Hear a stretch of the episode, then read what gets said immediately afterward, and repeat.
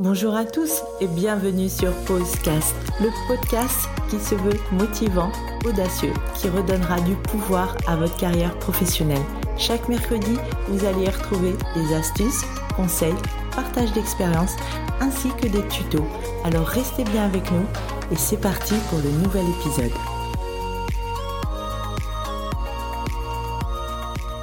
Hello, j'espère que vous allez bien aujourd'hui. Je suis ravie de vous recevoir pour le septième épisode. On va parler du retour du congé de maternité parce que je vous avais parlé de comment partir en congé maternité et aujourd'hui je vais vous parler de comment revenir au travail après un congé maternité. Alors effectivement, toujours ça part de mon expérience, de ce que je connais. Donc mes conseils ne vont pas forcément à tout le monde, je le rappelle. Du coup, voilà ma petite histoire. Effectivement, je suis retournée parce que j'avais donc trois enfants. Enfin, c'était mon troisième enfant, ma troisième grossesse. Du coup, j'avais un congé maternité beaucoup plus long. Je suis partie début décembre 2017 en congé maternité et je suis revenue au travail euh, vers euh, mi-juin, 20 juin à peu près. Donc, j'ai eu quand même à peu près plus de six mois de congé maternité. C'était chouette parce que j'ai pu m'occuper euh, de bébé j'ai pu aussi m'occuper de moi, faire un peu quelques formations, mais comme je le disais au dernier, euh, la dernière fois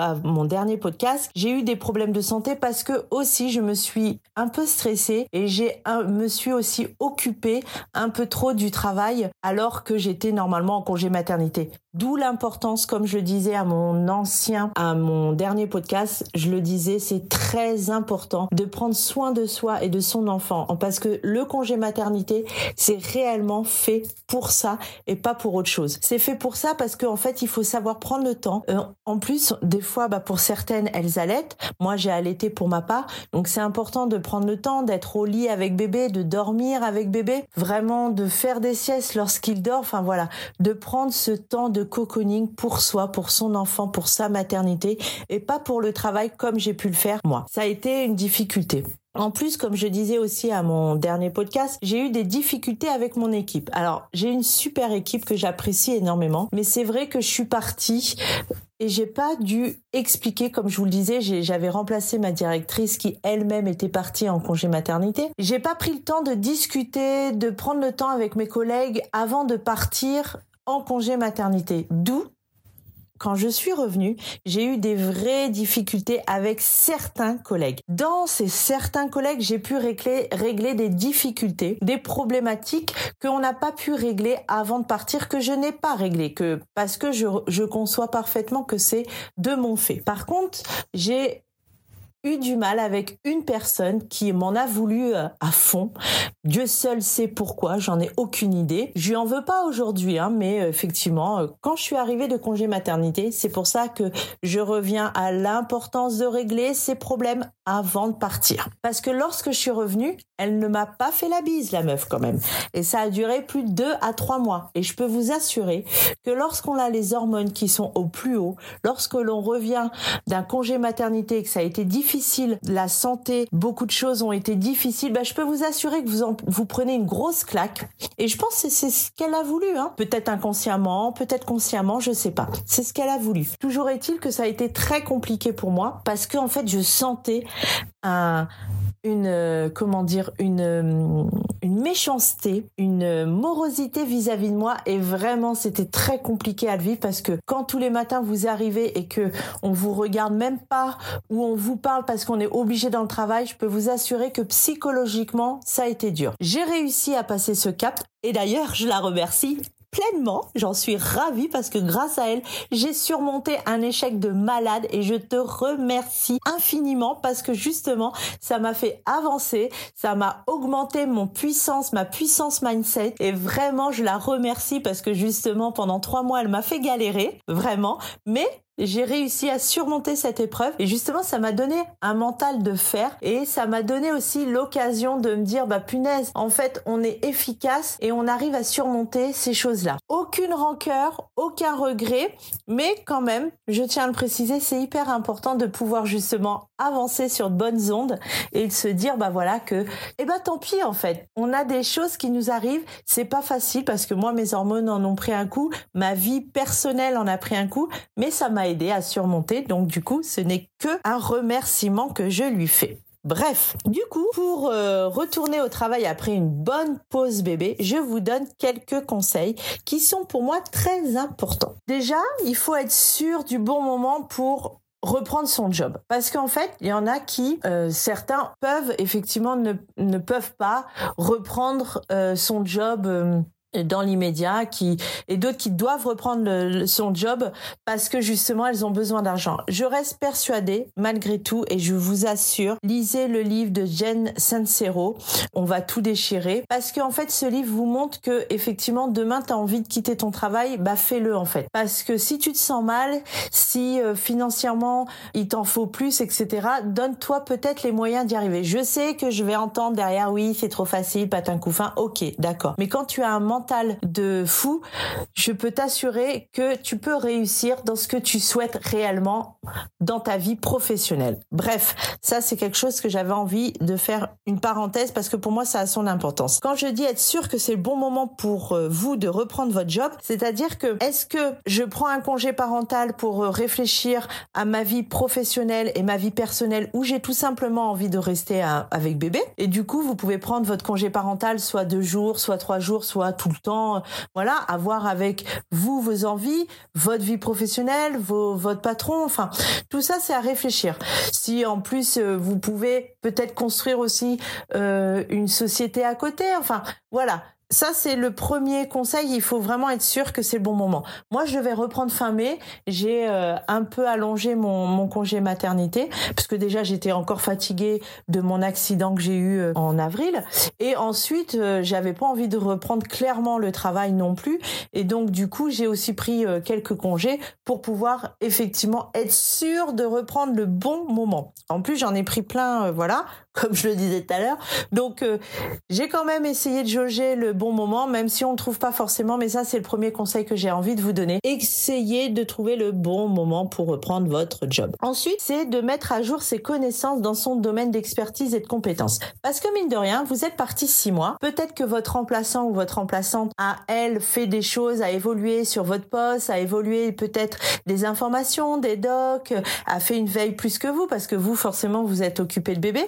Donc, du coup, c'est bien aussi de reprendre ses connaissances, de reprendre ses compétences, de de faire une veille, de lire des bouquins, d'être toujours. Euh, alors moi, j'aime bien euh, utiliser euh, un outil parce qu'en fait je l'utilise assez régulièrement c'est Feedly. En fait de faire une veille et d'à chaque fois bah, de, de piner entre guillemets parce que même si ça c'est Pinterest mais de mettre à jour ses, ses compétences. Permet aussi bah, de d'être en veille en fait. D'être Feedly en fait c'est génial. Ce que vous avez envie c'est en fait c'est un outil de curation hein, clairement. Donc ressources humaines marketing digital etc et après bah, vous sélectionnez et ça vous laisse ça vous met des articles à jour tous les jours, tout le temps. Et c'est un outil que j'utilise. Alors moi, j'ai pris l'outil euh, Feedly gratuit. Il est gratuit. C'est suffisant pour vos recherches et pour mettre à jour vos compétences et vos connaissances.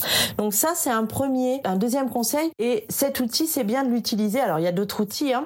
C'est bien de l'utiliser parce que du coup, ça vous permet d'être à jour dans vos articles aussi de presse et de mettre euh, à jour vos connaissances sur euh, bah, long terme en fait. Mais aussi tout simplement, ce qui peut vous permettre de vous mettre à jour, et ça c'est sympa, de des MOOC. Alors on a plein de MOOC, moi je me suis inscrite sur FunMOOC et j'adore les MOOC, c'est vrai que j'aime beaucoup les MOOC, mais après je fais beaucoup de MOOC anglais parce que j'aime beaucoup, euh, bah, eux je trouve qu'ils ont une avance assez exceptionnelle sur nous en termes de digital marketing. Du coup ça permet aussi de se mettre à jour sur tout ça et en plus même niveau entreprise, entrepreneuriat, ils ont vraiment des bons outils. C'est vrai que Jenna Kutcher, c'est vraiment celle que je suis depuis toujours et que j'aime beaucoup. Je l'ai vu évoluer aussi.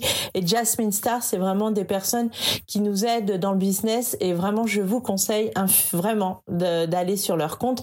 Et elles ont des superbes formations et elles travaillent aussi avec des entrepreneurs, des grands entrepreneurs aux États-Unis ou au Canada qui peuvent aussi vous accompagner sur euh, vos connaissances, sur euh, l'entrepreneuriat, sur le business, sur le marketing. Enfin bref, allez-y, ne, ne vous, ne vous limitez pas, surtout ne vous limitez pas. Je me donne tout le temps 45 minutes de formation par jour et sincèrement, on peut les trouver. Moi, je le fais le soir parce que en fait, quand j'ai couché euh, le petit, euh, c'est vrai que ça, c'est quelque chose que je m'octroie chaque soir 45 minutes de formation. Et même si vous n'avez pas fini, mais ça vous permet au moins d'être euh, à fond dessus. Et aussi, j'aime bien lire. Des fois, j'ai pas le temps de lire. Euh, J'aime bien lire le matin, mais sinon, je mets un livre audio dans ma voiture ou dans les oreilles sur votre téléphone. Ça, c'est génial. Donc voilà. Également aussi, troisième point, reprendre contact avec son environnement professionnel avant justement d'aller au travail. Donc moi, c'est vrai que j'étais en contact professionnel avec ma directrice et pas trop souvent ma remplaçante mauvais point. Mais euh, du coup, parce que je sais, on s'occupe de bébés, etc. Mais ce qui est bien, c'est quand même d'envoyer un petit mail, vous dire, d'envoyer un petit mail à vos collègues, dire que vous êtes là, que vous existez toujours, que tout va bien pour vous, que eux, j'espère que vous allez bien, etc. Et moi, je l'ai pas fait. C'est pour ça que c'est les conseils que je vous donne. Hein. C'est que justement, ça contribue à. C'est toujours sur les échecs d'ailleurs qu'on avance. Hein. Et donc du coup, ça, c'est vrai que c'est quelque chose que j'ai pas fait avec ma directrice, mais pas avec mes autres collègues. Donc je vous conseille réellement de reprendre contact avec votre environnement professionnel. Je l'ai fait aussi, par contre, avec euh, avec qui je travaille sur les événements, des, les directeurs de CIO, etc.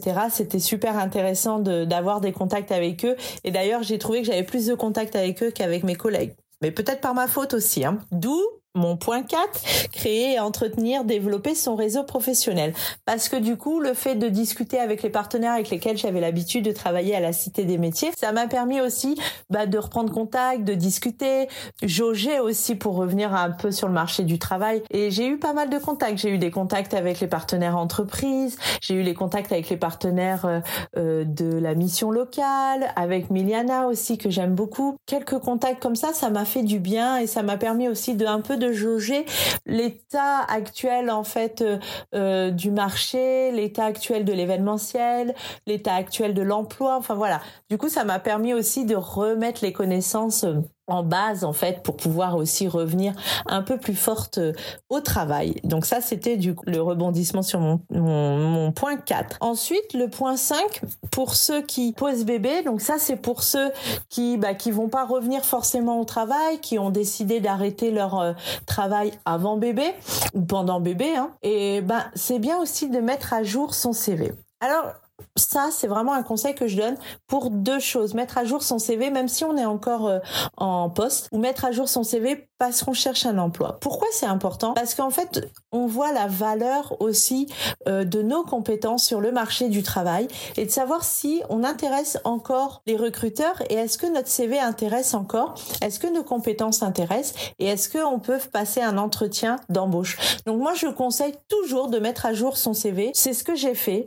Euh, j'ai postulé aussi parce qu'en fait, quand on va pas, on se dit bah flûte, il y a ça qui va pas, etc. Et que j'aime hein, ce que je fais, j'aime beaucoup, j'adore mon, mon, mon, travail. Même si là je suis arrivée, mes cinq ans de cité des métiers, j'ai envie de faire autre chose et un autre challenge. Donc ça, on en parlera après euh, dans un prochain podcast, mais pas tout de suite.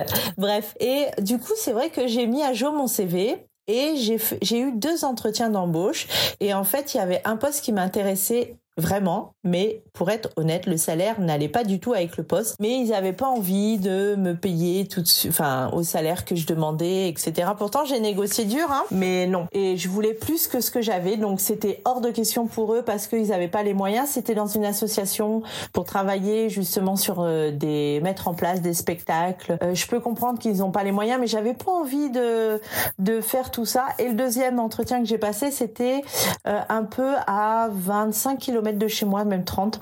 Et j'avais pas envie de faire ça tous les matins mais j'ai postulé, j'ai eu un entretien parce que je voulais tester quand même.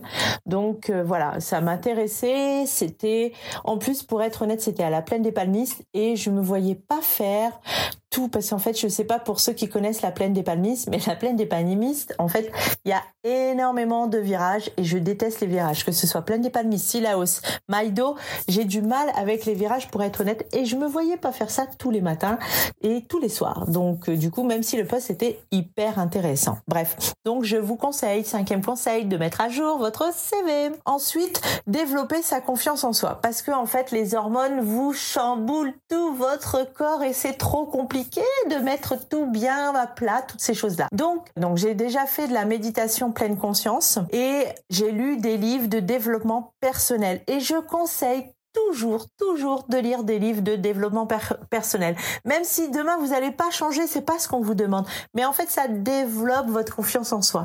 Et ça, c'est mon sixième conseil. Il faut développer sa confiance en soi. Des petits exercices Méditation consciente. Euh, je fais ça le matin, ça fait extrêmement du bien. J'utilise la petite application Le Petit Bambou que je conseille vivement parce que justement ça vous remet les idées au clair. Développer sa confiance en soi, c'est aussi lire des bouquins, Louise Henry que je conseille et faire des petits exercices. Du coup, ça vous permet d'avancer et de se dire bah voilà de quoi je suis capable, de ce que j'ai envie et ça vous met dans une ambiance hyper positive pour retourner au travail. Donc je conseille vraiment de lire des bouquins, de faire des exercices et de faire des MOOC sur le développement de ça, de la confiance. Et voilà mon septième conseil et le dernier, c'est de gérer la période de transition avec votre famille, l'organisation. Parce qu'en fait, on est dans un, comment dire, on s'occupe de bébé, mais en fait, on est dans son cocon familial. On est avec son mari, pour ceux qui ont leur mari, ou sinon maman solo. On est avec les enfants, on est avec son bébé, on est dans un cocon familial. Vraiment, vraiment, vraiment, il faut s'organiser.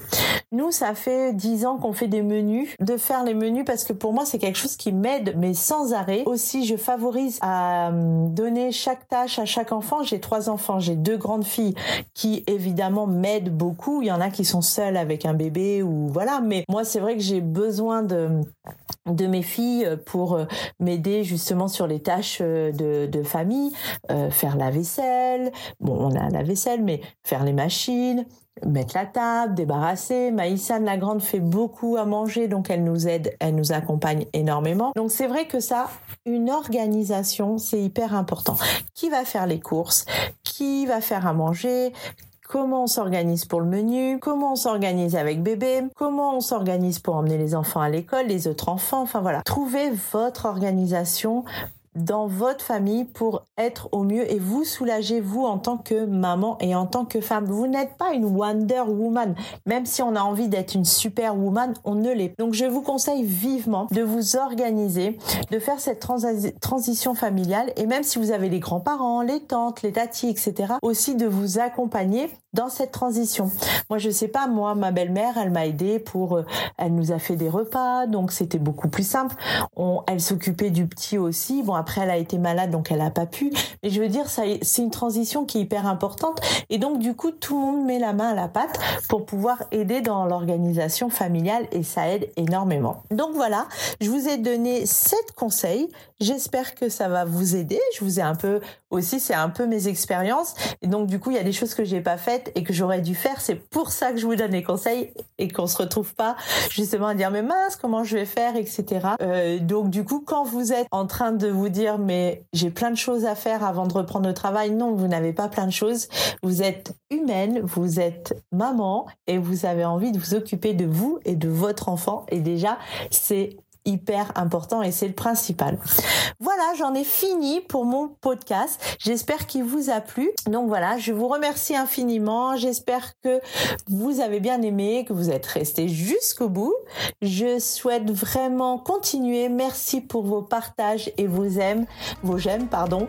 Et je vous dis à très vite. Bye bye.